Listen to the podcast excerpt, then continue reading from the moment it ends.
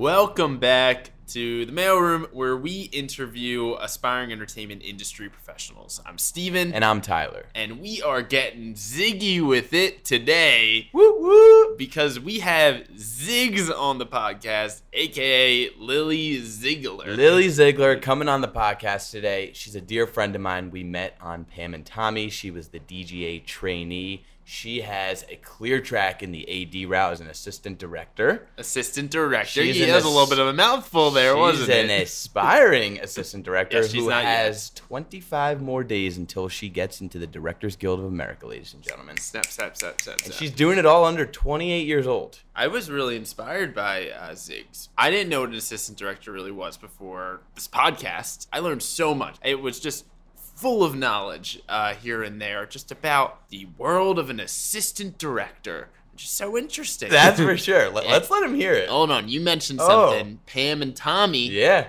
It's coming out soon on Hulu. A little plug for Pam and Tommy. Get it out there on worked Hulu. on. Yep. Everybody get it out there on Hulu. Hopefully my name's in the credits. Hopefully, hopefully they didn't cut you out of there, but they probably did. Uh, let's get into it. Here's Ziggs.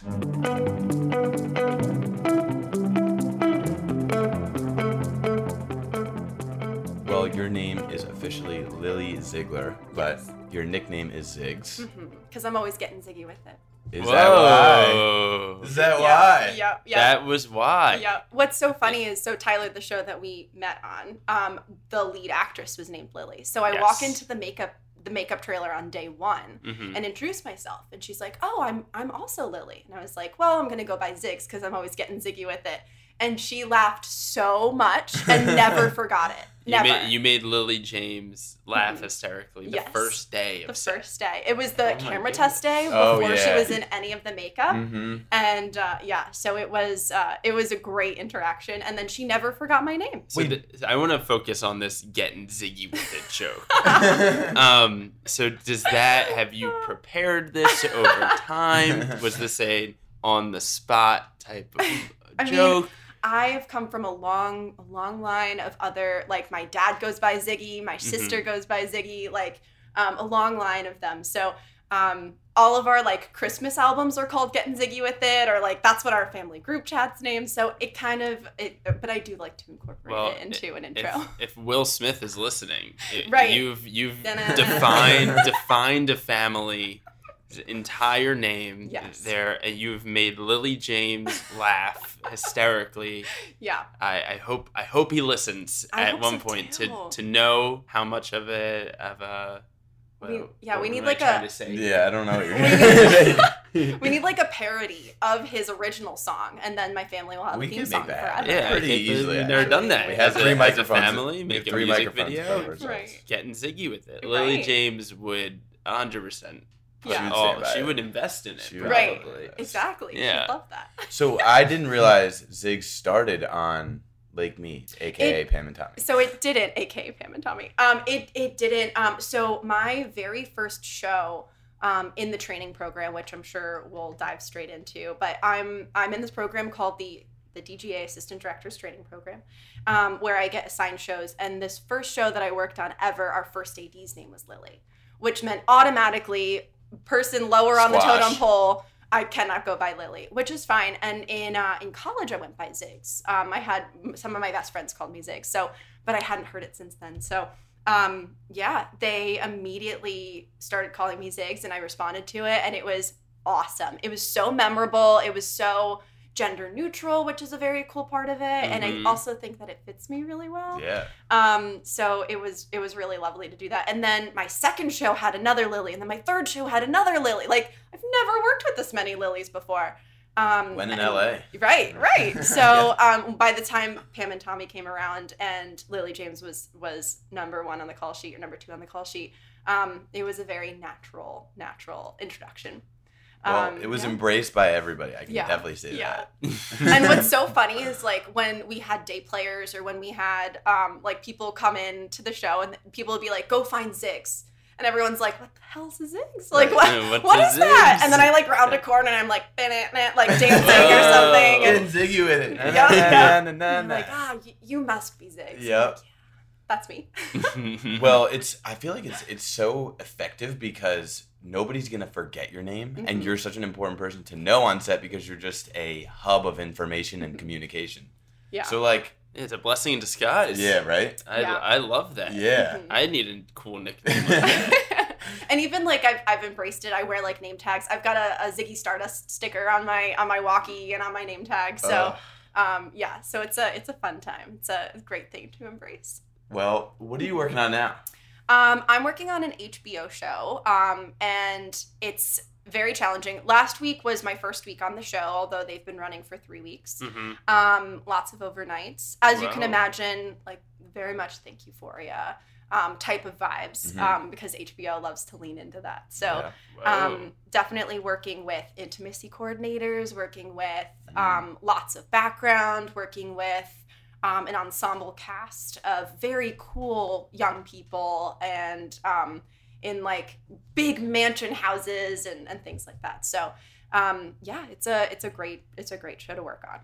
and you're in the DGA trainees program, correct? Yes. So, Mhm. uh, just for for, do you know what the trainee program is, Steve? I know what the DGA is. Good, The that's a good start. Guild of America, Yes. if I Mhm. am correct. A, a Mhm. union for directors to get their payment that they deserve. Yes. Yeah. And assistant directors. Mhm.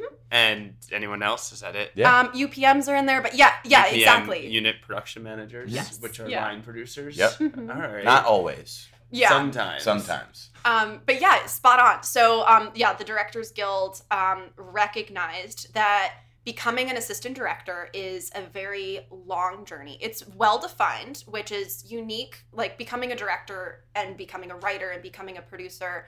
Um, there's a lot of different avenues to go down, and it requires a lot of a lot of time and effort networking. Being an AD has all of those things as well, but there's a very um, quantifiable amount of days before you get into the guild. And um, so, as a PA, you have to do 600 PA days, and then you have to leave California or leave LA, which is called first area, to go do third area days for 400 days. Now, that's a lot of days. It takes years and years and years and a lot of training, and you have to be uprooted from your network into a completely different new place. Now, the training program expedites that process. Um, so you have to go through significant interviews and this very crazy application process. And um, if you're selected, you're in this program for 400 days. And on day, quote unquote, 401, you will graduate from the program and become um, a second AD on the on the qualifying list in the DGA. So you can work as a second AD, which is so so awesome. It's like been my dream for so many years to be a, DG, a DGA AD, and um, yeah, and I'm incredibly close to finishing this program. How many days? Um, I as of Friday, I was on day 375, which means I have 25 more days before I'm an AD. Wow. That is the- 25 days of Christmas. Yes, exactly. Oh. And my birthday's at the end of January, so it's like the perfect Oh, birthday wow. present. The like Wow, you can't even imagine. Nation. Yeah. Look at Yeah. that. Hmm Let's say maybe a few years ago, I would have said, "Oh, an AD, an ass- assistant director, Mhm. is an assistant to the director." But Right. that's that's not true. That is Yes, a that's is very- a common misconception. Mhm. Uh, So, uh, I guess what is what is an assistant director, and and why is it called that if it is not an Mhm. assistant to the director? So, um, an, an, an assistant director, an Mhm. AD, is, and I'm incredibly biased, but it is the greatest job in the history of the world. That is an unpopular opinion because it's also incredibly stressful. Um, but Highest our, life expectancy. Yeah, yeah, right, exactly, exactly. Everyone's like, you know, you're gonna die at 50, right? And I'm like, excuse me, I think I'll make it to 55. You're here for a good time, Like- not a long time. right, right. Um, so it's um, yeah, an AD. Their job, my job, is to facilitate the director's vision. It's my job to execute the logistics to make that happen. Okay. Um, so basically, we're communicators. We are problem solvers. We are um, we do what it takes to get the job done, basically. And um, we're in charge of creating, breaking down the script, making a schedule that is feasible to shoot that script, Mm. and then all of the pieces that come together. So on a typical AD team, you've got the first assistant director who is working with that director closest, um, knows their vision, communicates that vision, and then um, make sure that all the other departments uh, basically is there to facilitate those conversations. Sure. So you get everybody in, in the same room together and you're listening to everything at all times. Um, the first AD then has a key second AD Mm-hmm. who is right underneath them, and they are in charge. They're more than just in charge of the call sheet, but the, the call sheet is their piece of information that they're communicating. That is the single most important sheet of paper on a film set, in my opinion, second only to the script, since that's what you're going off of. Um, but a call sheet has every iota of information that you might need on a day's work. It has when you have to be there, where you have to be, what we're shooting, who is going to be in it, and all of the elements that are in, in- required for that. Um, for example, if you're shooting a scene that says they walk into a party and um, and the roof's on fire, like that's one sentence in a script, but it requires who's they, where is this place? Oh, the roof's on fire, so we need special effects, and then we need safety, and we need this person. And I bet we're gonna need a wide, and that's probably 50 background. And in order to have 50 background, you need this many people running that background, and then we need costumes and props and this and that. And it's it snowballs into many, many, many elements coming together for one sentence on a piece of paper. Um, so but isn't that so exciting? like, isn't that that is the pretty coolest thing in the history of the world? if I'm reading a script, someone's walking to a party and the roof is on fire. Right. I'm, I'm pretty intrigued. I want to know what's going on. Right. I think If they're just getting a little ziggy with it. It must be. I mean, of course. Um, but yeah, yeah. So, so- that's that's really cool. That's very interesting, Mhm. and I just now need to know. I- mean, I can't relate. I, I, I you're you're talking about the how this first AD job is is the seems like the greatest job in the world. I think it's very interesting, but I, I wouldn't be Mhm. able to, at least for me, say, oh, this is what I want to do. So where where does this come from? That is This a really really great question. Um, when I was 17 um, and in high school, And how I, old are you now? Uh, I'm about to turn 27. Wow, So- ten years ago. 10 year dreams coming true um, very soon. Um, and I just jump for joy every time I think about it. Yes. Um, but yeah, so I, I was 17 years old. Um, what's funny is no one knows what an AD is unless you've been on a film set, I think. Um, and so I did this program. I'm originally from New York and Connecticut. I did this program in Connecticut called the Film Industry Training Program. And it was made for um, people who were trying to break into the New York industry, but they were older, graduated college, like they just needed a little bit of oomph, a little bit of training type of thing and I had this incredible mentor and teacher who um, was able to finagle myself and my other 17 year old friend into this program. Um, and they were like, "We don't accept high schoolers," and she was like, "This is different. This is this is gonna inform them. You won't regret this." Mhm. And on the first day, the first week was a bunch of seminars about heads of department talking about what those departments are. So I'm sitting there and I hear the wardrobe, the costumer, um, talk about her job and the cameraman talk about his job. And I was like, you know, I love how all of these pieces are coming together, but nothing 100% clicked. And then the first AD started talking. And it was like, I even have chills right now thinking about it. It was like this eureka moment of everything I knew about myself, both positives and negatives. Every single thing about myself came together and tied up in this beautiful bow with a title called First Assistant Directing. And it was, it, it, it the best way, I, I mean, I believe in love at first sight because of how I felt when I first heard about a first AD. But Oh I've never goodness. felt that way uh, uh, since then. Um, Yes. and every single decision that I made since sitting in that seminar has been towards becoming an AD. Mhm. Um, you know, what school I chose, what projects I worked on. What I went into I went into college, I sat down in an interview for for film school and they said, Where do you see yourself in five years? And I said, I'll be a second AD in, in the Directors Guild of America. And they were like, What the hell? You're you're 18 years old. How do you even know what an AD is? And I dove into that story and they're like, that's a very ADs can be unsung sung heroes it's a thankless job um, very little recognition and yet we we make the ship move so Where, it's where'd you go to school? i went to florida state university go Noles Ooh, Yeah. FSU. fsu yeah they have a phenomenal film program um, which is pretty tiny i was my class was like 25 people oh, that was that was that good? it was it was incredible Yeah. and the best part and the reason why i chose that school was because um, you had to do every single job on a film set so within like one of my film school rotations like I was a boom operator. I I pulled focus. Mm. I ran cable. I moved a dolly. Like I learned every aspect of filmmaking.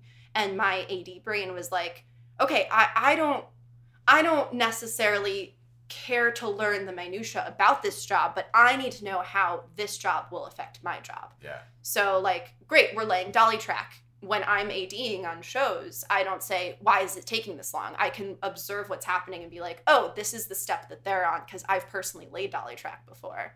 Um, now it's been years, but but I have, so I guess that counts. Another huge part of the AD Mhm. job, right, is being the clock. Yeah. You have to have your eyes Mhm. on the clock at all times. So, what are the types of things in your life that you recognized at such an early age that you were able to be so timely, so precise with everything? Yeah. Well, what's so funny is I think that that's something that I struggle with in the AD sense. Like you'd think that like even for for showing up today I was 5 minutes late, which I'm like, "Oh my god, like that's terrible." But um because there's such a tempo and momentum and, and pace of set on the days when I don't necessarily have to stress myself out about being on time, then I don't always do that. Terrible. It's so bad. If we're talking about being on time, today I'm five hours late. Yeah. I, don't, I, don't, I don't know to what, but I, I just have Yeah. five hours of Yeah. things to do. I haven't. Yeah. I'm the worst. I, would- I would be a bad AD.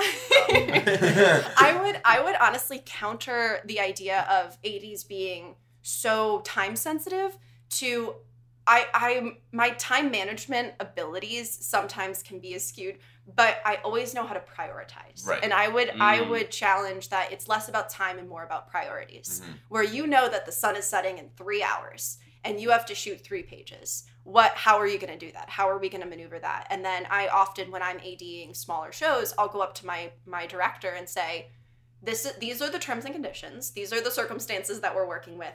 What would you like to prioritize? And what can we can, what can we shift around? And that's kind of those are the conversations that you have where you're like, I know what I can accomplish in a 12-hour day, but uh, it's always moving and grooving and So, changing. so is a goal there to Mhm. instead of going up to the director and saying, "What would you like to do?" Is it almost Mm-hmm. saying like, "I already know what you need to do and want to do from the conversations we've had Mhm. before. Like, here's here's what you Right. want to prioritize." But I guess do directors like receiving commands like that, or, or what's the Um, is there a balance of, of figuring out how to talk to correct Mhm. directors correctly? I mean, there definitely is. It's definitely the rapport that you have to establish in prep. Um, and there's um, you kind of figure out what what the vision is, and if you can if you can guide your own conversation that so that it aligns with their vision, um, and you kind of know what their priorities are, it's a it's a very tricky tricky balance because you do have those tough conversations. Mhm. and and directors new directors will will not necessarily understand like wait but i want both. Like i want both scenes to happen at day and in the day. It's like okay well we have time for one of those. Um so so you kind of go into each moment with plan a b c d and z. Like you you have every option under the sun. Um so it's um you, you kind of go in and you're like i know i know you want both of these things to happen but both of them can't happen because we're we're losing this or that or the other thing. And then what what's the next thing that we can do? How else can we make this come true you know? And you kind of um, when you have a director that trusts you then you can be a little bit more creative have take some more creative liberties. Um, or or sometimes i've worked with directors who are very like let's see giving an example. I worked on a short once where i went in and prep, in prep and we had two days to shoot like a 17 page show. And that is you, you try to average even on like days that are are, are shorts um, you don't want to do more than six pages is a lot. Seven pages is a little outrageous but it's been known to happen. Eight pages like okay we're, we're in crunch time but we'll make it happen run and gun style. Mhm. but anything more than that like you're not setting yourself up for success. So I'll, I'll use phrases like that like in order to set ourselves up for success we should probably consider combining these two things. Or what can we do how can we tell your story? What can we cut and still get your message across and things like that? So you do have to be the bad guy you do have to be the bearer of bad news but but you just got to trust your gut and trust that your your goal is the same as their goal which is to make this movie And talking about timing Mhm. and having the same goals direct as a director, Mhm. is there ever a time where some irony occurs where you are almost talking, having a conversation about time on set, which ends up having taking up time, uh, where a fight with the director or just a long, drawn out conversation ends up taking away from the filming itself. Absolutely. That happens all the time. Really? yeah. So you in the back of your brain have to manage all of these elements and you have a team that can help you with that. But you're like, what what can we how- how can we anticipate what the next thing is going to be? So while I'm having that conversation, say I know a turnaround is going to happen or we're looking in a certain direction, then I'll try to get my team to already like be moving the thing that needs to be moved or X, Y, and Z things. So it's it's a it's a very bizarre um, juxtaposition of like in order to know what's next we have to have this lengthy conversation but ideally you kind of have already prepped it and you already know what's going to happen now on shows when you don't have time for prep or you don't have time or the director's new and they're kind of going back and forth on what they originally were asking um, like you, you just you gotta roll with the punches and it's exhausting and incredible and you feel so productive at the end of a 12 or 13 or 14 or 15 hour day um, you've accomplished so much um, so that's that's a very cool feeling It is very cool. It's crazy. You're at 375 days, Mhm. and these aren't just nine to five days. Mm-mm. These are 13 hours because you have an hour for lunch Mhm. minimum. Yeah. When when do you ever like get to a point where you're like, I, I can't do my job? Like, have you gotten to a point on Yeah. set? I oh absolutely absolutely and this is this industry has a, a bigger a, a, a bigger issue of not prioritizing work life balance. Um, it's something that I have struggled with for our for for such a long time. I am so career driven and so motivated, and I'm so much. Um, my favorite phrase ever is I am an object in motion that stays in motion. And the moment that I am halted in any way, then it's really hard for me to start again. So Is that Newton's law number Oh, one? yeah. Am I? Yeah. Am I it's my my number one law. um, but I say that so often. People are like, How do you have the energy for X, Y, and Z things?" And I'm Mhm. like, "An object in motion stays in motion, and I just don't stop." But you're absolutely right. There there are times where I will skip breakfast because I don't feel like I can take the time to shove three bites of a burrito into my mouth. Like I I feel obligated to be on set doing working nonstop for 13, 14, 15 hours straight. And it is a learned behavior to go up to my bosses and say, I, I need I need to 10-1, or I need to use the bathroom, or I need a snack, or I need to see the medic. Like there have been times before where I have like cut myself and I'm like, oh my gosh, like I, I don't even have time to go see a medic for a band-aid, or I have a headache and I don't have time to ask for Advil. And it's a learned behavior to take a second and remind myself um, that it's okay to take a second, um, take a breather, um, go and, and give myself a pep talk in the mirror. Like I've done so much of that. And I was texting my dad once um, uh, in the middle of a really hard day. And I was like, Dad, like, I, I just, I'm so worked up about all these things. And um, sometimes I forget, I forget the human element. I, I'm just in trainee mode all the time. And he texted me back and he's like, but you're a human first.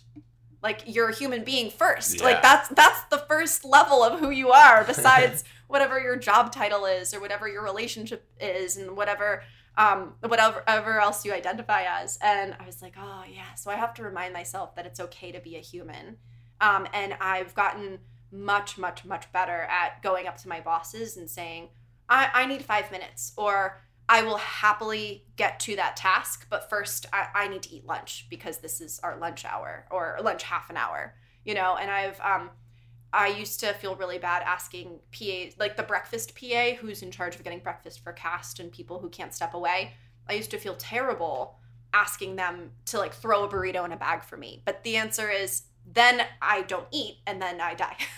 so it's Right. it's a balance of um, reminding myself to drink water, reminding myself to um, to grab the coffee because it will help my job performance later on, and then um, it also helps on the weekends. You have to like make a decision. If you're striving for work life balance, do I go out and f- see my friends, even though that's going to emotionally drain me even more? Right. Or do I sleep all day and then I haven't seen my friends in a month and a half? So each show is different. You figure out the balance of each show and what your energy level you can provide for each show. And um, yeah, I definitely, um, my goal is no longer to crash every time I get home. It's to drive home feeling fulfilled and satisfied and knowing that I've done the best that I can while also reminding myself I'm a human being. Well, I have some questions. Yeah, yeah, yeah. That- that- Sorry. like, number one, commend you on all of that. Practicing self care is huge, especially in this industry. Um, and I just have a question of when did that mindset begin? Because I, I can imagine, like, you're, you're still uh, a DGA trainee, Mhm. an AD trainee. Like, your program isn't done yet. Like, in my mind, I, I would consider ourselves like we're all aspiring entertainment industry pers- executives. We're not yet entertainment industry executives or Professionals. professionals. Right, right. Thank you for correcting me there. You got it. Um, so my question is, having not yet achieved that, I guess, career where you can settle down necessarily, where did that aspect of self care and taking a breather and asking for, I guess, just any sort of help come into play? Yeah, that that's a great question because I struggle with it every single day still. Mhm. Um, it has to be an active conversation in my brain. Um, but really, what happened was I, um, well, first a pandemic hit Right. and everyone was forced to pause. And I, I, at that point, I was like, I have so much momentum in this career, in in this program, and all of a sudden I have to stop. Like that is outrageous to me. I was so infuriated by that. And then, um, and then it started picking up again, and it got faster and faster and faster, while still being aware of the pandemic that was still happening. So, um, I was working this time last year. I was working on a show. Um, in a galaxy far, far away. And that is a really hard show. That's a really hard show. And I would be up at 5 a.m., accepting calls at 5 a.m., not sleeping until midnight. I was so exhausted. And I went home for Christmas, and my anxiety level was at its peak on Christmas Day. Like crazy, really ridiculous. And my mom calls me out on it a lot. And she's like, I can't see you. I, I, th- this is not sustainable. This is not a sustainable system. And I see um, my dad and I share a very similar work ethic too, and I see how stressed he can be in his career, which is very different than mine, but we handle stress very similarly. Um, and I can read the signs within myself. When I'm stressed, I don't eat, and that's not good. Um, you know, so I can kind of recognize when I'm getting to that point a lot more. I'm a lot more self-aware. And then um, I was talking to some some people on that on that show, and I said, "What's my expectation of?" Working on the weekends? What's my expectation of working on Thanksgiving break, on Mhm. Christmas break? And their answer was as long as the next shooting day can happen. And you're like, okay, I can do that. But if we're getting a schedule at midnight the day before, or if we're like all of the things are falling apart and this person has to COVID test and this person has to do this and we don't have that for prep and this is still being rewritten and I don't actually know, then it, it's it, it turns into this whirlwind. And finally, I um I, I was like, I, this is not sustainable. I, something had to change, and I needed to change that within myself and set certain boundaries. Now it's very tricky in this program because there's an expectation of putting your all into it. Mhm. Mm-hmm. But I've decided that I can redefine what is my all. If I'm not capable of giving you that one shred of energy left, then I've already given you my all. Like that's definitely I and I'm I'm my own worst critic. I have extremely high expectations of myself and the people that I work with around me, but mostly myself. And um, over the summer was a great example of prioritizing mental health. I I like I would get home on weekends and at at, at 3 a.m. because we were shooting Fridays so often, and I was exhausted. I was so exhausted mentally, physically, emotionally, every part of it. So I went up to my program, which um, is it uh, basically the way that the program works is you get assigned shows. You don't have a say in when you get that call or where you're going, and you don't know how long it's going to be in between shows. So I knew that I needed to recharge. I knew that I needed it to come back stronger. I just come from this hectic, hectic prep show, and then immediately into Pam and Tommy, which was a hard show to, to begin with. And then um, I went up to my program and I submitted an absence request, which most times those absence requests are used to go home for the holidays or if you have a wedding or you know, you can a- acknowledge that this is something that you want to participate in. And if you're not assigned, then they'll probably grant it. And I submitted an absence request that said, I need to take six weeks off in order to recharge my mental health. And that, it was very simple. And I got a call from my advisor, and she was like, I've never really seen that before. Like, this is a very unique version of an absence request, but I know you wouldn't be asking if if you didn't absolutely need this. Um, so it's granted. We will not assign you. We will not give you a call for another month or, or six weeks, whatever I submitted. And um, and I was like, thank thank you. And I slept for a week straight, and then I grabbed drinks with my friends and I started seeing my therapist again just to like get Mhm. like Mhm. get all of the emotions and and feel strong in every aspect of of my life or at least try to and um you know like I went on dates and like I felt pretty and like I you know all of those things that matter that I wasn't able to do all summer um yeah I, I recharged and then at the end literally the day that that expired I got a call saying all right here's your next show and and I was ready for it. I was really I came back stronger. Um, I was really ready for it. Um, so I work. I just finished a Netflix feature, which um, was really interesting because it wasn't. Um, I really loved the team and the work was nothing simple about making a movie, but in the grand scheme of the hours and the elements, it was um, contained. Um, and I was still challenged, but it wasn't like challenging me to my core, so I couldn't sleep at night. Like it was, it was a phenomenal um, learning curve, a phenomenal lesson, and I really loved the team that I worked with, and it, it let me continue to recharge. What I've learned is that right now in this program, I don't have a choice. I don't have a choice of who I work with or where I go or when I take those jobs.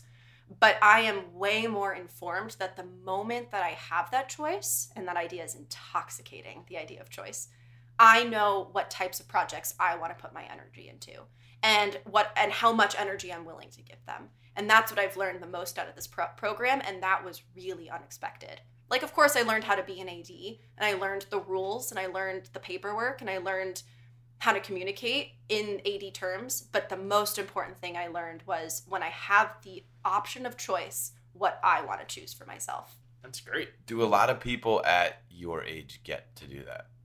Um what do you mean make Like, choices- like, do a lot of people graduate from the DGA training Mhm. program at this age?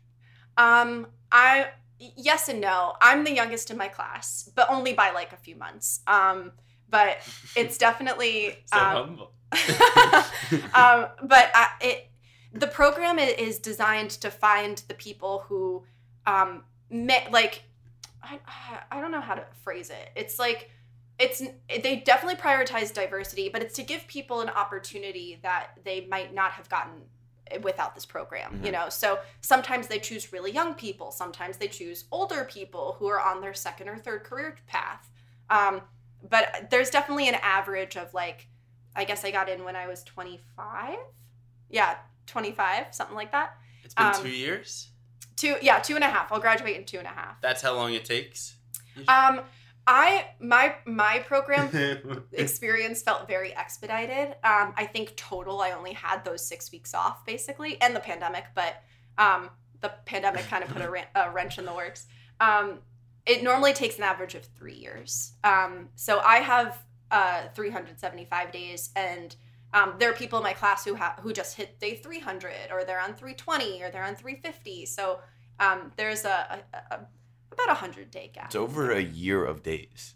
yeah, that's ten. Yeah. That's ten days more than a year yeah. that you have working in two and a half Yeah. years. Yeah. That's crazy. Insane. I did the math of how many work days I did this year. Mhm. Um, and from the be- of January 1st to now, I've done 215 work days. Oh my goodness. Um, so it's it, it definitely feels nonstop, but an object in motion stays in motion. That's it right there. So I gotta ask you about this program. Yeah. First, uh, before we even get into the program, because I had this question before, are a lot of ADs and maybe even in your program as well, are they no, not to say failed directors, but people that eventually wanted to be directors and maybe it didn't work out. Maybe this is uh, in their head a way to eventually get there.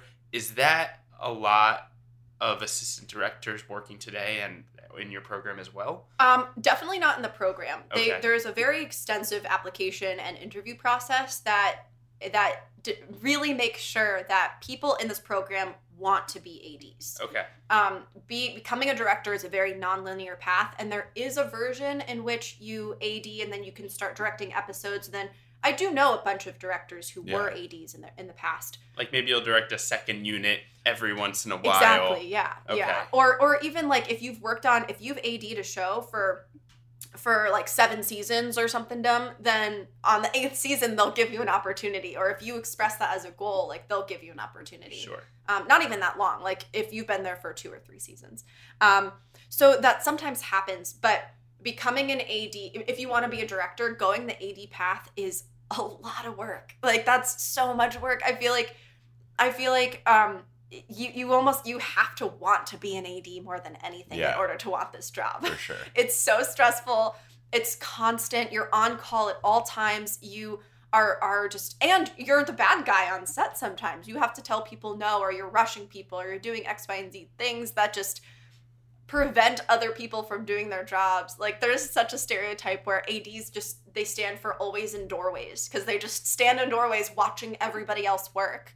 But good ADs know how to get that crew the crew members like on their on their side and understand the bigger picture that my goal is the same as yours it's to light the set so that we can shoot the things so that we can make the movie So that we can go home. right, exactly Yeah, go home and exactly do it again. but we're the ones who are making the decision to or or, or facilitating the decision to go into overtime or to not break for lunch or you know and when you're seasoned you you know if you're daylight dependent that's why you're not breaking for lunch but so, so when the Yeah. crew finds out that Zigs is their AD, they're going to be pretty upset because they're going to find out they're never breaking for Right, lunch. right. We're just gonna and keep they're going. working 215 days in a row with no days off. right exactly exactly well i mean so it's a it's a very uh, tricky thing to get the crew on your side um but yeah i try to like rock up and and like um i think uh, and tyler correct me if i'm wrong but i because you've seen me on set but i do think that i walk onto a film set and everyone knows that i love my job like It- you wear it on your sleeve. Like there's no doubt about it. Yeah. You you you can see it here. Yeah, 100%. You can see it. I and I I really do like I I love my job with every fiber of my being and I think that that's where that workaholicness takes over of I I truly like being I've never felt more at home than being on a film set even on the days that are so stressful. So that's why it's very much a learned behavior to take a breather because my my intuition says no you love this keep going. Right. Um but I can the the answer is I can love both. I can love my, my job, but I can also love my life. And I, I, I have to say, I was, if it wasn't clear, I was joking before. Yeah. I'd have to say, like, you definitely seem to have a lot of Mhm. passion about your job. It's probably very inspiring for a crew to have an assistant director who's just supposed to be in charge of logistics with so much passion about what they're actually making. It's probably very inspiring, very motivating to work, I would I hope so. And the other thing is I'm I'm a trainee. So my whole job is to train, is to continue to learn, is to continue to ask questions. hmm So on my on my last show, which was challenging for certain reasons, um, but we had a lot of downtime because of certain elements of that show, and um, we were able to. It, it gave me time to go up to our first AD and say, "So why is this scheduled this way?" And when you go into something, how how do you go about scheduling this? Or I would go up to the boom op and be like, what are you looking for when you look at this scene or what what's i would go up to my second second ad who is the right hand man or woman of of the first ad um, helping facilitate everything. The first ad can think big picture and be next to the director and the dp and the second second can help make everything happen. So i'll go up to my second second and the number of times i'd go up to him and say what's the hardest part of your day?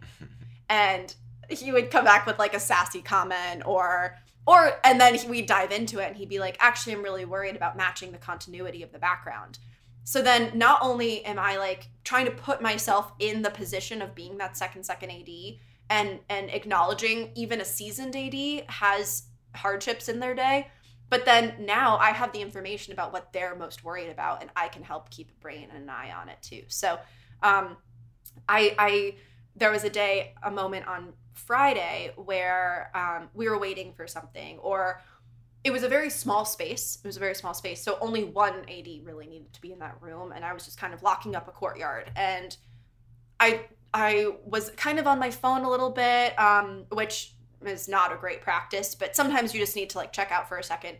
And I I put my phone down and I said, All right, there's something I can be learning right now. There has to be something. So I go and I observe and I saw them placing some background and then and then I went around a corner and I saw how the key grip was prepping his equipment and I saw oh, we've got a lifeguard over there. Well, why do we have a lifeguard? We're not shooting in the pool, but we do have a pool out here. Is that something that we need? Or um, we rush called on my last show, we rush called a bunch of background, and the, the director said, I want a dog. I want to see a dog. And I was like, okay, so how do we go about rush calling background with a dog? Okay, we ask if they can bring one and they're comfortable with that. Do we need animal welfare to be here? Like just asking all of the bigger questions. And my my brain is a constant stream of questions. So it's uh um yeah, it, it's it keeps me intrigued. It keeps me invested. It, it almost seems like the job is to simplify decisions, right? Mhm. Because you're you're income or you have to think about all these different factors that go into making a simple decision like bringing a dog onto set. Mhm. But actually, there are probably 10 different things that you have to consider to actually get that dog onto set and then you have to convey that also to a director. And how do you how do the director comes up to you and says, "Get me a dog," and you're the answer is not no. You Right. can't say no. right. you can't say no until you've gone through all 10 of those questions Yeah. and you absolutely know it's not happening because there's not enough time to do it because honestly there's always a way to make it happen and sometimes we're victims of our own success where we've we've been able to make it happen before so why can't we do it again That's the finesse right there. I want, Yep. I want to play a quick game. Let's Okay. say let's say we're directors, me and Tyler. great And we we have some uh we got some things like we're like hey we want to do this real quick. yeah So like I'll Wait, wait, throw- be specific. so uh, well, I will I will that'll be part of the game. I'm setting the rules. Okay, Okay, so great. let's say um so like I'll throw something out like we're Great. filming a scene. I'm like hey wait I want a dog like would be something I would say and Yeah. then you'll be like oh here are the questions I need to ask Yeah. in order to Yeah. see. So I'll say um we were talking about pool earlier. Oh, there's a lake in the background. Uh, instead of people just walking by the lake, I want people swimming in the lake. So immediately my question would be, um, which people, how many? Um, and then so if we're thinking that it's going to be like background, like the first teamers aren't going to be in there at all, Mhm. then you go up to background and you ask who's comfortable swimming in this lake. Um, at the same time, you'd have to like rush call a lifeguard if we didn't already have that, and we'd have to make sure the medic was was okay with it. There are also other like safety procedures, like you kind of have to know what the weather is like we're not going to stick someone the answer is no if there's like lightning thunder rain like yeah Mhm. or or if the temperature is so outrageous like the one thing that you can say no to as an ad is safety we are safety officers and if anything's unsafe then you can immediately shut it down which there's a lot of power in that um, but say it's a beautiful summer day and you're great you go up to the background you say who who's willing to swim then you go and talk to your UPM, who's in charge of all the money, and you say, How much money can we give them to swim? Because it's going to be an elevated rate. You talk to costumes, make sure we have the swimwear for them and the extra towels for them. You talk to locations to make sure we have heaters on standby for when they get out of the water. Um, and then, uh, yeah, and then uh, depending upon the, the number of people that they need, you know, um, you make sure that they have the right shoes. You make sure that, um, yeah, you can, those are kind of like the original questions. And that how? So let's say like we're about to film in ten minutes, Right. And I'm like, I I want this. Yeah. Could you make this happen in ten minutes, or What- what? how? What time would you then give Yeah. me to say, all right, like What I would say Yeah. is okay, great. So maybe instead of shooting the wide, let's shoot the coverage shooting in this direction and we'll get all of that set placed, all of the logistics happening. And then by the time we turn around, we'll have that ready for you. whoa? So yeah, that's the those those are the decisions that you can encourage. Like we can absolutely make that happen. In order to make that happen, we should shoot in this direction first. That's really interesting. I And then- think about that. Yeah. But then like that affects the DP and where the sun is and things like that. So you Mhm. go up to the DP and you say, and the director, you have a conversation with both of them and you say, if you want swimmers in the pool, we're gonna have harsh lighting over here. Do you care about that? Is that something more important? Can we do so? You know what I mean? Like, Mhm. And then conversation commence, and then they will come to a decision themselves. You know, and then you can execute whatever the decision is. Mm-hmm. I Yeah. like that. Tyler, you, you have one? That's a good game. I mean, I'll do one more. I have another. Yeah. All right, so let's say we have a, it's a rom com. Yeah. And there's a uh, a woman has just uh, broken up with her horrible boyfriend, and she's Mhm. walking through the streets of New York. Like this is the scene, and she's Yes. so happy. But then I'm the director. I'm like, I want her grabbing three random people off the street that we already have all these extras for, Mm-hmm. Yeah. and kissing all of them one by one, just three random Yeah. people. Can we make that happen? Yeah, that's a great question because that happens all the time. hmm Um, where like there's a specific element. So for things like that, you automatically should have an intimacy coordinator. Okay. Um, because so you ask permission with the background who's comfortable with this. You'd ask what kind type of adjustment, what money we can give them. Um, with things like kissing, if you don't already have an intimacy coordinator there, then um, then sometimes it, it you kind of have to defer to what the background is comfortable with. Um, but I'll give you, uh, we'll up the ante a little bit. Say that was written in the script, and all of a sudden, she, the director says, "Actually, I want all of them to be naked. Like they were originally supposed to kiss, but I actually want them to be like, we want one person, like they're taking it's, off their clothes. it's like clothes, a fantasy Right. sequence in the middle and of everyone right. wants this person and instead of just kissing it's like they're taking off their clothes and and like lusting over somebody you know what i Mhm. mean Sure. that is an entirely different thing so um so you talk about so you you probably already have an intimacy coordinator there because of the action uh, that was written in the script but then you have to do what's called nudity riders which we experienced a lot on pam and tommy a lot of that. um, so you have to see who's comfortable with that. Sometimes people aren't comfortable with that, that you already have booked. So you could probably, in time of COVID, rush calling people's a little tricky, but um, you can probably rush call somebody who says in their background profile that they're comfortable with nudity. Um, so you can, um, and then you have to make sure that um, if you're on a very public street, I, as an AD, would say I'm not comfortable putting nudity on a very public street that we don't have access to shutting down. So I would see how we could change the location. Maybe it's in an alleyway, maybe it's here, something that we have control over the location.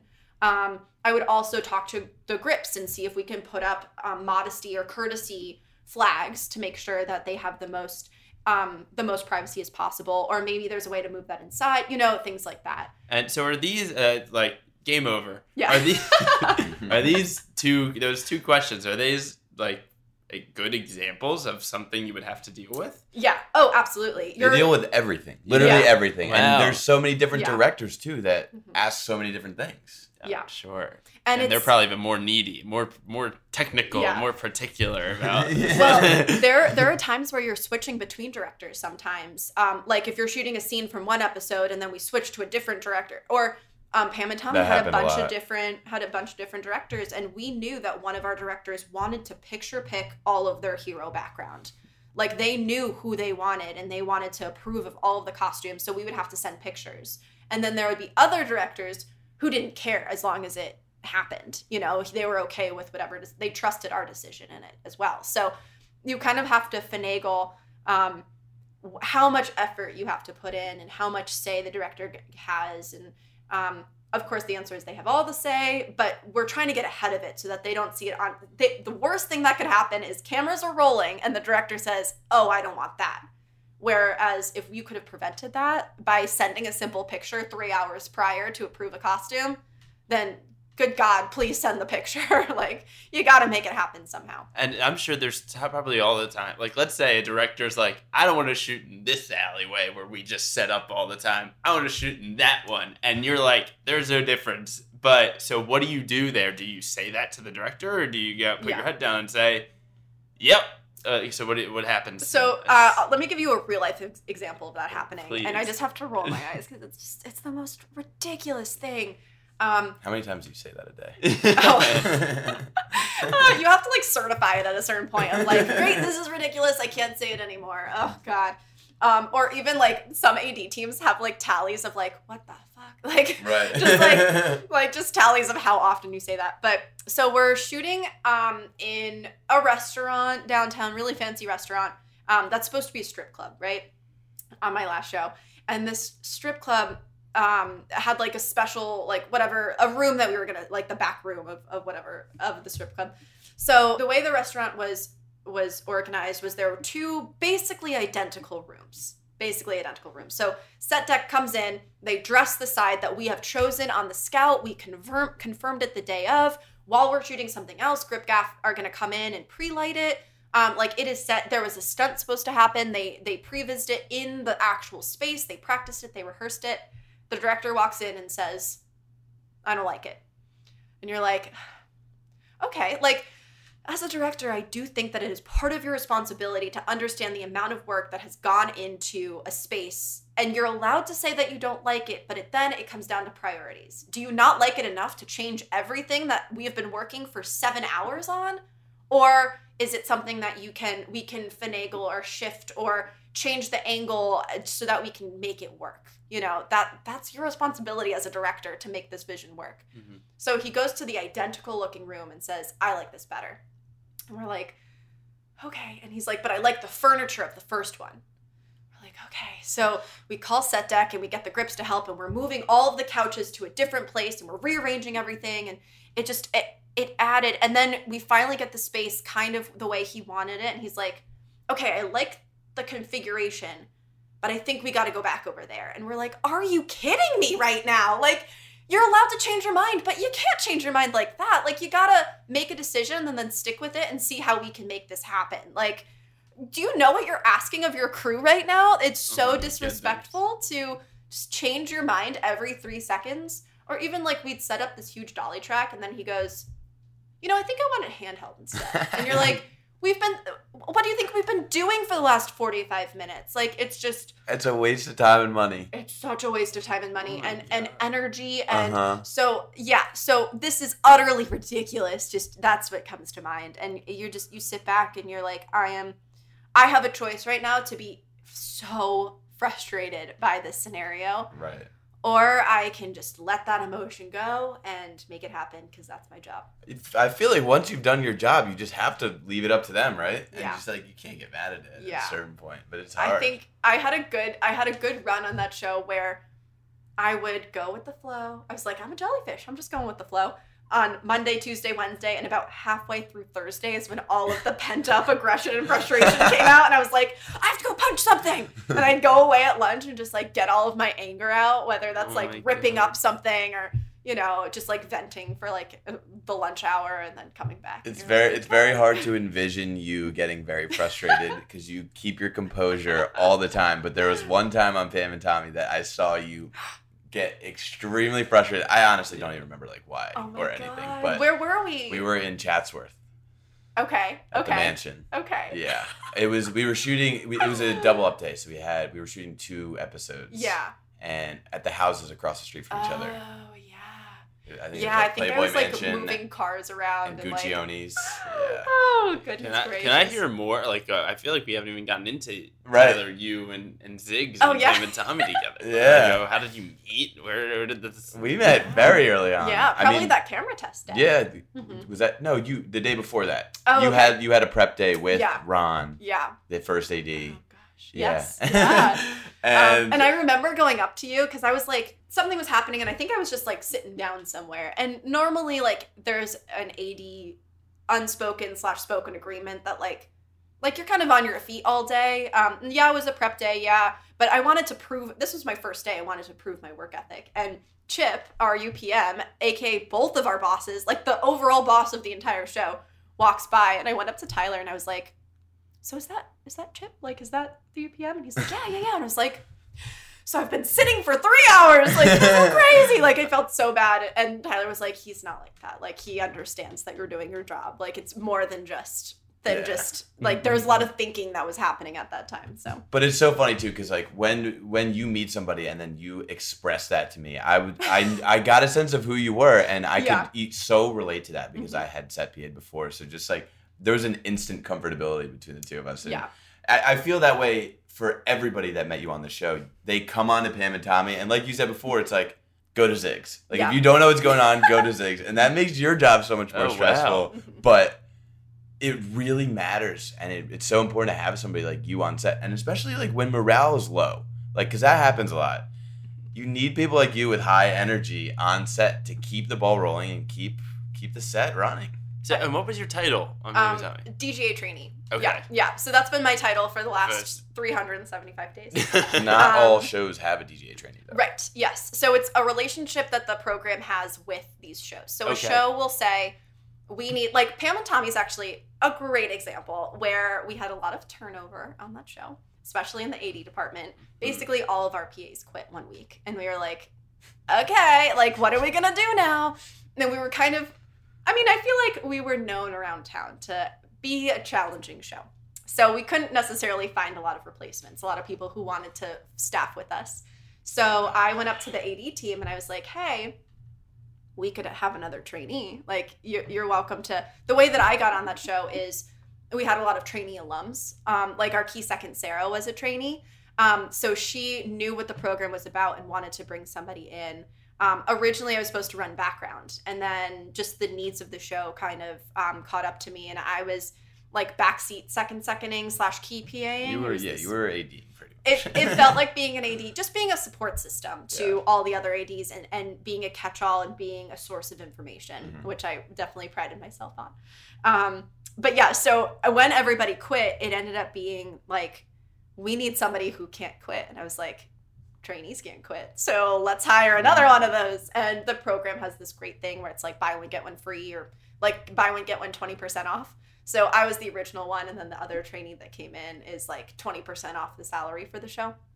So um, yeah, so it like there's a lot of incentive to have more than one trainee. and that was Liz, right? That was Liz. and she worked on Mythic Quest with us. Mm, yeah. And so did Sarah. So Yes. it was so cool. I literally walk on set one day and see Liz. I'm like, "What are you doing here?" and I knew like we were obviously talking about hiring another trainee because it costs money. But yeah. I walked on set and saw her, and I was like, "No way!" And then I and then I realized that you two had known each other, right? Oh yeah, Liz. Liz and I are in the same class, and she's one of my favorite people. And, and it's so funny, like that. That happens so much on Mhm. set, where like you you see somebody that you know, and then you see another person you know, and then you don't realize they know each other, and then you all just like become like, friends. This is crazy. Yeah. How do you know that person? Oh, Yeah. like it's all of that. It's a small town. Yeah. it's It's a cool. small- well town. i immediately i immediately jumped to like right after pam and tommy i did this netflix feature and and uh paula our dp was the dp on on this new feature so i knew the whole camera department I was like, this is great. Like, I love seeing familiar faces. I know exactly who to go to. We had a rapport.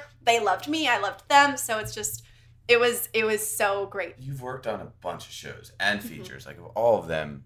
Which is your favorite and why? I try not to choose because they're all different. However, I do have a favorite. Um, my favorite show that I have ever worked on ever was called Diary of a Female President, or I think it's Diary of a Future President. It's on Disney Plus. Right. It's a kids show, and it was my very, very, very first assignment as a trainee, which Mm. has a lot to do with why it's my favorite. Um, I basically was called up eh, for a two day day play. So you, you rock up for these two days. It was I was a day zero trainee. I had no idea what I was doing. So two days, go in, run some background, um, and then turned into a four day day play. And then they're like, I think we'll need you next week. It's like, oh, okay, great, next week. And then the next week they're like, yeah, we'll probably bring you in next week too. like, okay, so it turned into a month. And then finally the program called the show and was like, obviously you're keeping her. Like, give us an end date for her. so it was a two day day play turned full 60 day assignment Oh, rotation. that's so fun. Um, and it was it was just it was running background, which is something that was familiar. I was a background PA before I got into the into the program, and it was running kids. It was they were minors. We had like anywhere from 100 to 250 minors every day in the middle of like September. So people were going back to school, like Oh. August September. Um, people were going back to back to school, and we would do like school dances, and we would do like oh god, it was it was crazy. But I could just like put on a Hawaiian shirt every day and be camp counselor Zigs, and just like I had so much fun on that show. And like it was kid hours, which I didn't understand at the time, but it meant that I I I mean, we wouldn't do we would do full 12-hour days, um be creative with the schedule, but nothing crazy like 16 hours when you have minors. Um I loved the AD team, one of my favorite favorite favorite second seconds who's now keying was on that show and then um the key second is now firsting and like it just everything about that show. I loved the PA team. One of I met uh, one of my my favorite people to work with on that show. He was actually running background, and I came in and swooped in and was like, "This is how we're doing it." and when he tells the story of how like in his first impression of me, he was like, "Zigs, back up! Like, who do you think you are coming into my show, running my background?" And then he realized that because he didn't want to be an AD, he doesn't want to be an AD. So he was like, "Oh wait, you're gonna do all my work for me, and then we could just be like good cop, bad cop, and like work with these kids all day long." Great, this is a perfect situation. So um, it was it was so much fun, and I think that was like the happiest time. I, I that's the happiest I've ever been ever. I finally had the title that I wanted of DGA trainee, which it took me three years to get into the program. So um, that that was just an incredible feeling to finally have that title on a show that like I cared about and that the team that I cared about and um, I was having so much fun and that has to be my my favorite show That ever. is awesome. That's great.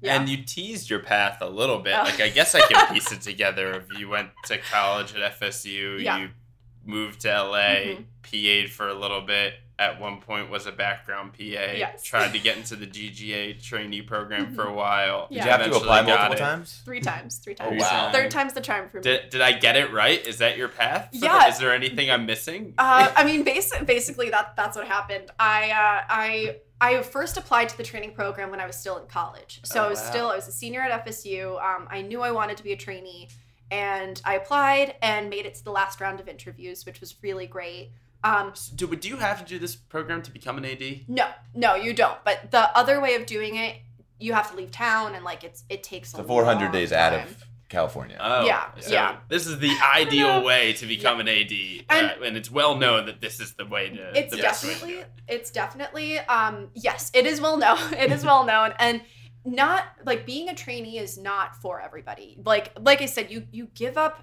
you you are on call 100% of the time. Mhm. you give up a lot of saturdays. You give up a lot of time. You give up um, your your choice of where you're going to be for literally three years of your life. You know the last career decision I, I really made was when i signed on the dotted line saying yes i want to be in this program. So um, there Wow. and we have like we have lots of paperwork that that is part of the program and lots of observation days and like there's a lot more minutia and a lot more details of it that that's not for everybody um, but i i knew that it's it's i love being a trainee and um, i hope that i'm good at it i think that i'm good at it You're incredible at it. and and it's just it's um, yeah it was the the perfect thing the perfect training that i wanted and needed to becoming an AD And so now, having done all of these shows, Mhm. do you now like you, I think you mentioned at the beginning? It's like now I have more of a direction as to where I want to work and, like what shows I want to work on. Um, does that have to do with content or the company that's making it? Like, what kind of what are your parameters for yeah i um choosing a show?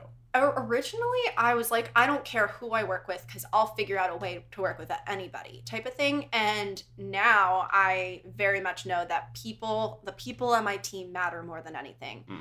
Like i'm working with them 70 hours a week like i have to enjoy them on some level And, and are you learning a lot of names and like seeing a lot of familiar ones from bouncing around to all of these different shows? Yeah, so so they try not to assign you to shows with ADs that you've worked with, worked with before. Um, so I, if say I've worked on like nine shows, that's nine completely different AD teams, completely different people. Um, all of the PAs from that, like your network is ginormous at the end of this, Mhm. um, and then it's my responsibility to maintain that network. Um, I'm trying to think if I had any crossover. I had a few. I did a, a like a seven day pilot with some ADs that I'd worked with prior, and um, and then the show that I'm currently on, um, I've worked with those ADs before. Um, but for the most part, it, it's just all, all new people. You start from scratch, and they don't understand. Trainee is is a big umbrella of of work experience, of personalities, of of people. So it's like one of those things. Like you're kind of rolling the dice of what trainee you get. Now we all have similar training, but we we've all worked on different shows and have different backgrounds, and, and, and you get no choice. So like they might they could even say you get Netflix sci-fi show versus HBO movie. Like you Yeah. don't you don't get that. not There's not at all until assignment. like your graduation assignment you have a little bit more say because they'll see that's your first AD team you'll work with as an assistant director. Like you have a little bit more say there, but for the most part, uh, yeah, absolutely not. You get a call and you're like, "This is where you're going on Monday. Please test as soon as possible." And you're like, "Okay." And so Um, the fact yeah. that you've expedited yourself through this process was that a choice in any way? Like, No, I mean, or is it just by no, it's really luck of the draw. I have friends who are equally as excited and equally as skilled and equally as invested in this program, and and they'll have four months off. Or like I, I was lucky because I got that day play assignment my very first show. I got Mm. that the day that orientation happened as a trainee, the last day of orientation. So I worked almost immediately and then I I truly like never got a break. It was like every time I'd finish a show, then I'd get another call. And I think that it, it, it's it had a lot to do with the reason why I was on Lake Mead, aka Pam and Tommy, was because every other trainee was working at the time. And um yeah, so I was like literally the only one who was available for that time. Oh. So you just the timing of it really, really Well, worked out. And you came right off of Mandalorian, right? Uh, I had I finished I finished that show. I finished Galaxy Far Far Away, and then I had a an eight day um, pilot that I did immediately, and then yeah, and then I jumped straight into Pam and Tommy. I think I had one day off. I went to the. That's what I remember hearing. I had, our like, first day meeting. W- Yeah, I Yeah. had like one day Yeah. off. And then I jumped on. So my, my current show, I jumped on on Monday, and everyone was like, "Oh, like, I know. Did you have any time off?" And I was like, "No, I, I wrapped at 9 p.m. on Friday, and I'm here at 5:42 on on Monday. Like, But I'm graduating in 25 days, so I don't care. exactly. I'm I have blinders to literally anything else. Like Oh my in my spare time, I'm like, okay, so 25 days. So tomorrow will be 24, and then like I'm like doing the math constantly and making sure that all, it all kind of lines up. Wait, so at the end of these Mhm. 25 days, you're Yeah. going to stay on the project you're on, right? Yes. Yeah. What happens? What's different then when you yeah um it's honestly in practice it's going to feel very similar but um but mentally it's this huge shift of um i'm get making a DGA rate okay. um i also like the certain things about the DGA i uh, suddenly i'm $8000 in debt because i owe DGA dues um, and then I, um, yeah, the title on my on the call sheet is different, but it just it means so much more That's so exciting. and and they can use like they can upgrade me or they can use me as an AD in the sense that like I can come in early. I can do the early wave of things. I can open base camp for our trainee. I can um, be upgraded to second second if we have two units. Like we just it's another resource. and at some point, it's no longer you're going to be getting assignments through the trainee program. You're going to be getting it through all the connections you've Yeah, made. Exactly. So the training program has assigned me my last show, this graduation show. Everything else is is up to up to me. Whoa. Yeah. And do you think you will be all set, ready to go? Um, I I feel I'm. It's that. It's that uh, very confusing mix of emotions where, yes, I, I am definitely nervous and and and I don't want to say scared because I'm not scared. I'm I'm so ready. I know that I'm going to be overwhelmed. I know that it's it's going to be a crazy mental and emotional jump to becoming an assistant director with that title. But I feel so ready. I feel prepared by this program. I feel prepared by the experience that I've given myself, aka um, not like asking questions and forming relationships and and just being so curious and taking risks because I have this lovely title that allows me to fail. Um, as a trainee, you you can you're allowed to fail because you're a trainee. You're in training. You're not an assistant director, and you're also not a PA. So you, you have to have that expectation for yourself. But but you're you're you have so much leeway to learn and grow and take risks and use different strategies. And um, I feel very very ready, very prepared to to be in the guild. That's incredible. Mhm. Congratulations Thank early you. on. Thanks. Yeah. So I actually don't know the answer to this. And up to this point, like you're saying, the AD route is pretty straightforward. Yeah. Like asimilar to It's a lot a of the other ladder. jobs. It's yeah. a tough one, but it's a clear ladder. So from here, Mhm. how do you rise up to the ranks to become a first? Yeah, great question. Um, so similarly to getting your PA days and your trainee days, um, it, our currency is all day count basically. So um, once I become an, an additional second AD in the union, then all of those days, all of my second AD days will count towards my first AD book. So in order to be a first and be hireable as a first, you have to do like 540 second AD days. Um, and then and then Any you kind can- of second? yeah. Like so second, the, second, key the second. way that the DGA breaks it up is you've got first AD and you've got second AD, and it's really more of a man-made structure. It's not necessarily Right. in writing. Every show requires a UPM, a first, and a second, but they don't notate whether it's a key or a second second or an additional. With that said, we set ourselves up for success knowing that certain shows need one or two keys. They need a second second, and they need um, somebody running base camp, which is a DGA role and should not be.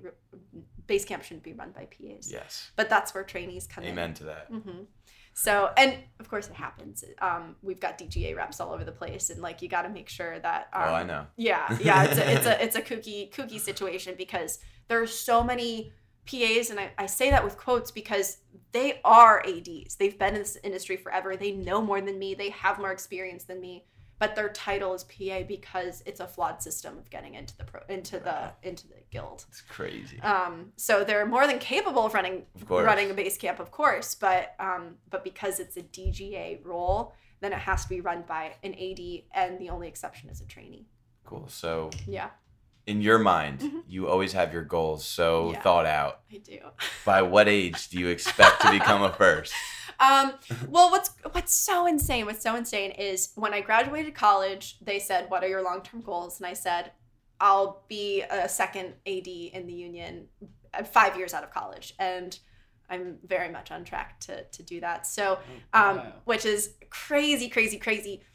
But what I'm realizing is once I I'm able to hit check on that, I I think I I'm going to give myself permission to take a second and not give myself a crazy crazy goal of like being a first in the next 5 years. Cuz that it takes 500 days. Like that's going to be a crazy thing too. And I think that that hustle I think I've hustled to get to this point and I'm giving myself permission to continue to work hard and continue to choose shows that I want to work on but maybe expand some other elements of life. I'm I'm young. I'm young and I'm I have the time. I don't have to be as much as I want to be a first with every fiber of my being.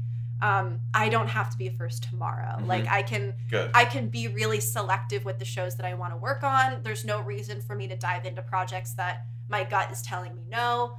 Um, and when I'm a first, then it will be the right time. And when inevitably I'm a UPM, then it will also be the right time. So, um, great question because my brain is like five years, like I can do this, like let's let's make it happen. But um, I'm giving myself permission to enjoy being a DGA AD for just like a hot minute. So I'm really happy to hear that. yeah, thank Good for you. you. Again, exciting. learned behavior. I, I also have one last question because I feel like I, I don't even fully understand it. yeah. But what do you do now? like, what do you do like on, on a daily basis. Yeah, I, I guess we're talking about like what an AD does a lot of the time, weren't we? Yeah. so, So- so, like, what's your day to day, real quick? uh, yeah, so so show? crazy. So my last three sh- three shows, I've had this um, floater position of being an onset trainee, which means that my world is everything. I am a catch-all. I am I am the person, the last line of defense before our team quote unquote messes up. Mm-hmm. Because we've got the first team PAs running first team. We've got the background PAs running the background. We've got the walkie distro people making sure that everyone has- has walkies and everyone has the distro. And then my my job is to make sure a all of those things are happening and what gaps, what balls are are being dropped simply because there are too many balls in the air. Um, you know, so on on uh uh, like my position is really important when like the second second has so much background to set and then the first still needs support on set. You know i'll swoop in. I'll be next to the director. I'll be next to the dp um, i'll be asking questions. I i just got added uh, as as this was my first week i just got added to like 25 crazy like a crazy number of group chats that just is an influx of information with um, cast ready times, with background ready times, with what our schedule is, what our scene order is, and similar, like exactly what Tyler said. I think the best summary of what I am is I am a source of information. I am the person like I will I'm floating around, I'm constantly listening, I'm constantly um observing and seeing where I can best position myself and I, my goal is that you come up to me with a question and I have an answer for you and that answer is not I don't know. It's either this is the answer that you're looking for or I'll find out. Your worst fear is somebody coming up to you and not having the answer. Yeah, it That is who definitely you is. are. It definitely is. So you ask all the questions. Uh, yeah. So I just I keep on like, and I I have enough um knowledge under my belt and experience in this position. This is a very bizarre position because it's like nothing is my responsibility and everything's my responsibility, and I think I'm a good candidate for that because I have high expectations of myself that I I naturally insert myself into those conversations anyway. So um so I can be a really good support system of like if we need and and sometimes I do like the little things like great everyone is busy and no one can load vans. Great Zigs is loading vans right now. Or I'm gonna lock up in this corner. Like I'm not it, there's no ego. There cannot be an ego attached to being a trainee um, and I could say that about literally every position but especially as a trainee you you are thrown into any situation and your answer is yes this is what I'm gonna do and I'm gonna do it to the best of my ability.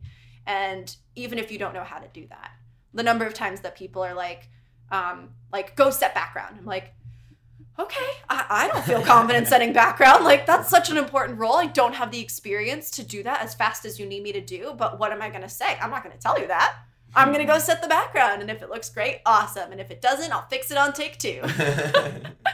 Um, Nice. yeah so rocking up into a show with that mindset is really tricky. This show had been going for three weeks and then all of a sudden i come in like a wrecking ball and i'm like hi i have the answers for you. Give me your information.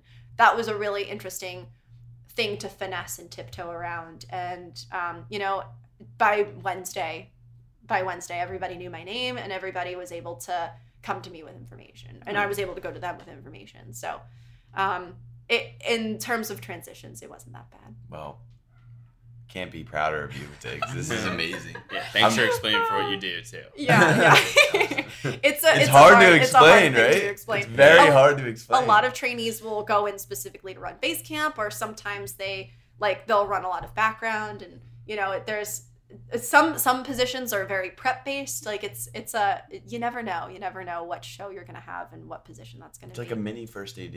hmm Yeah. yeah. yeah i i mean i i definitely try Yeah. um so and i will say that my brain is really geared towards the logistics and the communication of it which which lends itself nicely to being a key second AD. Um, the the being on set. Um, I, I'm not saying I'm I'm not good good at it. Like I think that I I got there, but it's not my natural tendency to confidently rock up into that situation. Really? Yeah, which which comes Tyler's as a eyebrows surprise just went to the sky. Um, I I love it. I love it more than anything on this planet. But my brain is geared towards other other roles. Um, so I, it's definitely um, you know it, it take, takes a second for that muscle memory to kick in, that confidence to kick in. But um, but yeah, after 375 days, it, it clicked at some point. Good for you. That sounds like a great note to end on. Yeah. doesn't it? yes, it does. All right. Well, thank you so much, Zigs, for coming on. Thanks, Uh, this was a. It was. I, I didn't know a lot about ADs or second ADs or DGA trainees. So Well, we got the best I, trainee I in town. learned a lot today. I, Good, yeah. It was really. You're you're a very great person to give all that information. Just a So source of information. about it. Yeah, Source of It's my favorite thing to talk about. So I'm I'm happy to be here. Thank you so much. Well, it's good to see you, and thanks Yeah, for coming too. on. You did so great. oh, thanks. Yes, and uh, let's uh, thank Ross. Uh, thank you, Ross, my brother, for producing. He produces Awesome. this show. Um, again, we are the Mailroom, where we interview aspiring entertainment industry professionals. And We'll see you next time.